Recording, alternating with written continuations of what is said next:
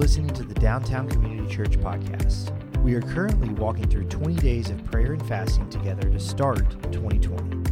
Along with this podcast, we are going through a journal as we pray for our community and read the Gospel of John together. You can grab a booklet on Sunday or find a digital copy at downtowncommunitychurch.com or on the DCC Tally app.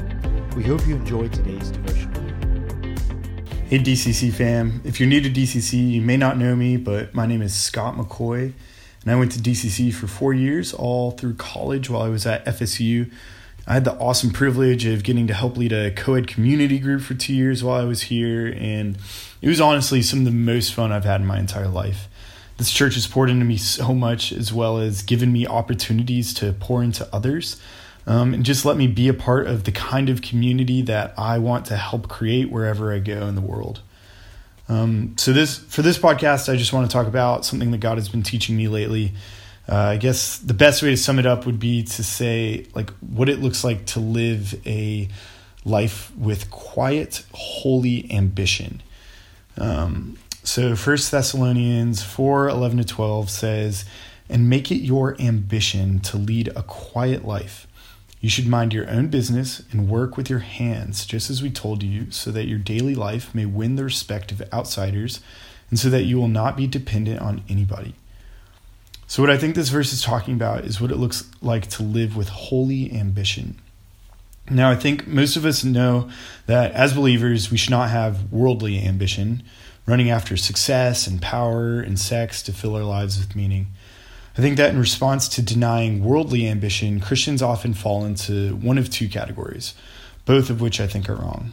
The first is to flee all ambition. Uh, some think that if worldly ambition is bad, then suppressing all ambition in our lives and settling for a mediocre life is what we are called to do.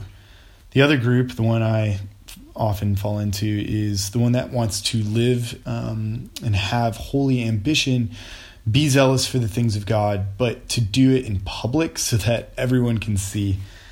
Um, so, the problem with suppressing all ambition, the first part, is that God wants so much more for us than just a mediocre life. C.S. Lewis says, It would seem that our Lord finds our desires not too strong, but too weak. We are half hearted creatures, fooling about with drink and sex and ambition when infinite joy is offered us like an ignorant child who wants to go on making mud pies in a slum because he cannot imagine what it is meant by the offer of a holiday at the sea. We are far too easily pleased.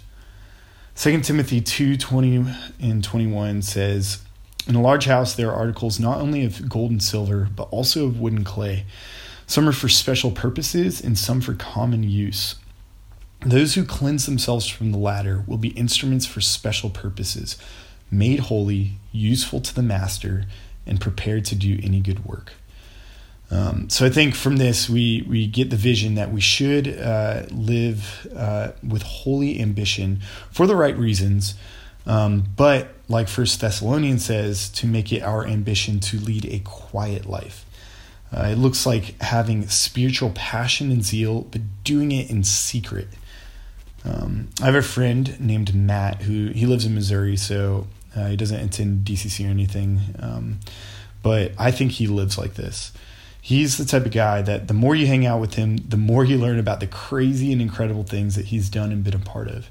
He's constantly surprising me. Like you learn maybe after getting to know him for a while that he grew up in Germany.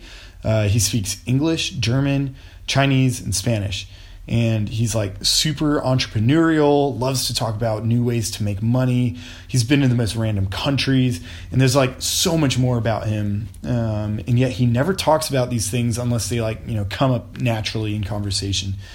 Um, he doesn't post about it on social media. He just does incredible things and tells no one. Uh, so another example of someone who I think lives this kind of life is our own dear pastor Ben.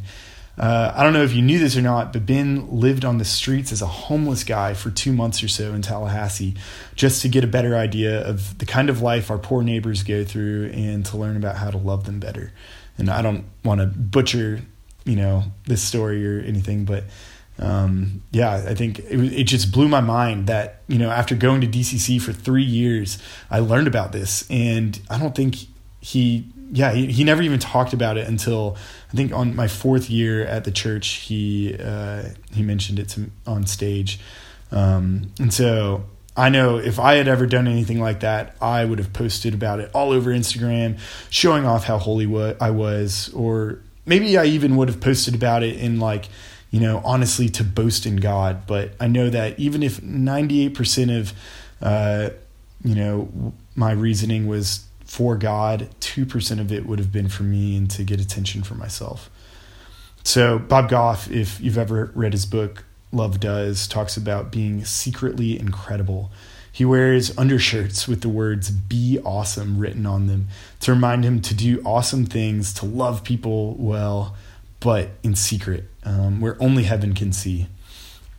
Um, which that kind of reminds me of this scene in this book. I don't know if you've ever read called The Great Divorce by C.S. Lewis. Uh, and in that book, a man is given a tour of heaven uh, by a guide, and he gives us a picture of uh, what those kind of people kind of look like in heaven. Those kinds who have lived lives on earth uh, where where they're never never known, but they live like secretly incredible lives. Um, so the scene goes like like this. Is it is it? I whispered to my guide. Not at all, said he. It's someone you'll never have heard of.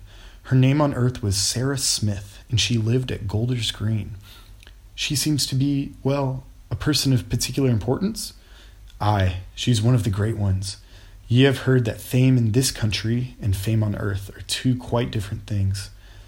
And who are all these young men and women on each side? They are her sons and daughters. She must have had a very large family, sir. Every young man or boy that met her became her son, even if it was only the boy that brought the meat to her back door. Every girl that met her was her daughter. Isn't that a bit hard on their own parents? No. There are those that steal other people's children, but her mother was her motherhood was of a different kind. Those on whom it fell went back to their natural parents, loving them more. Few men looked on her without becoming, in a certain fashion, her lovers. But it was a kind of love that made them not less true, but truer to their own lives.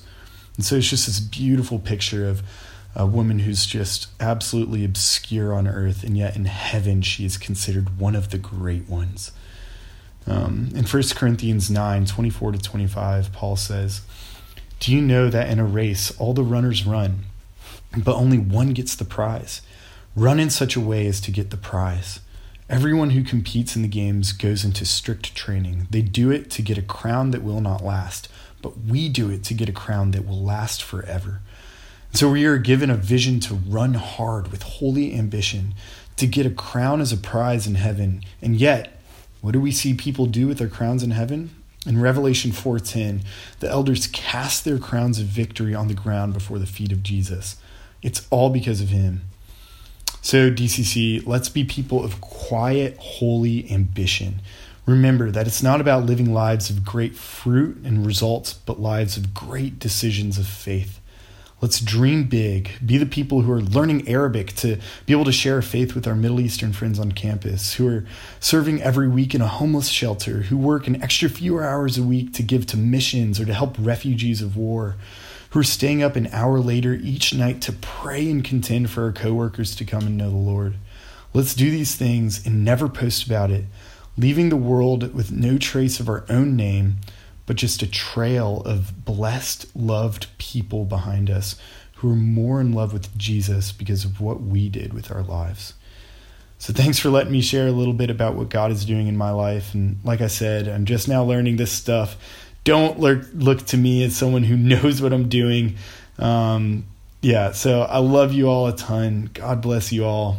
Thanks for for listening to me.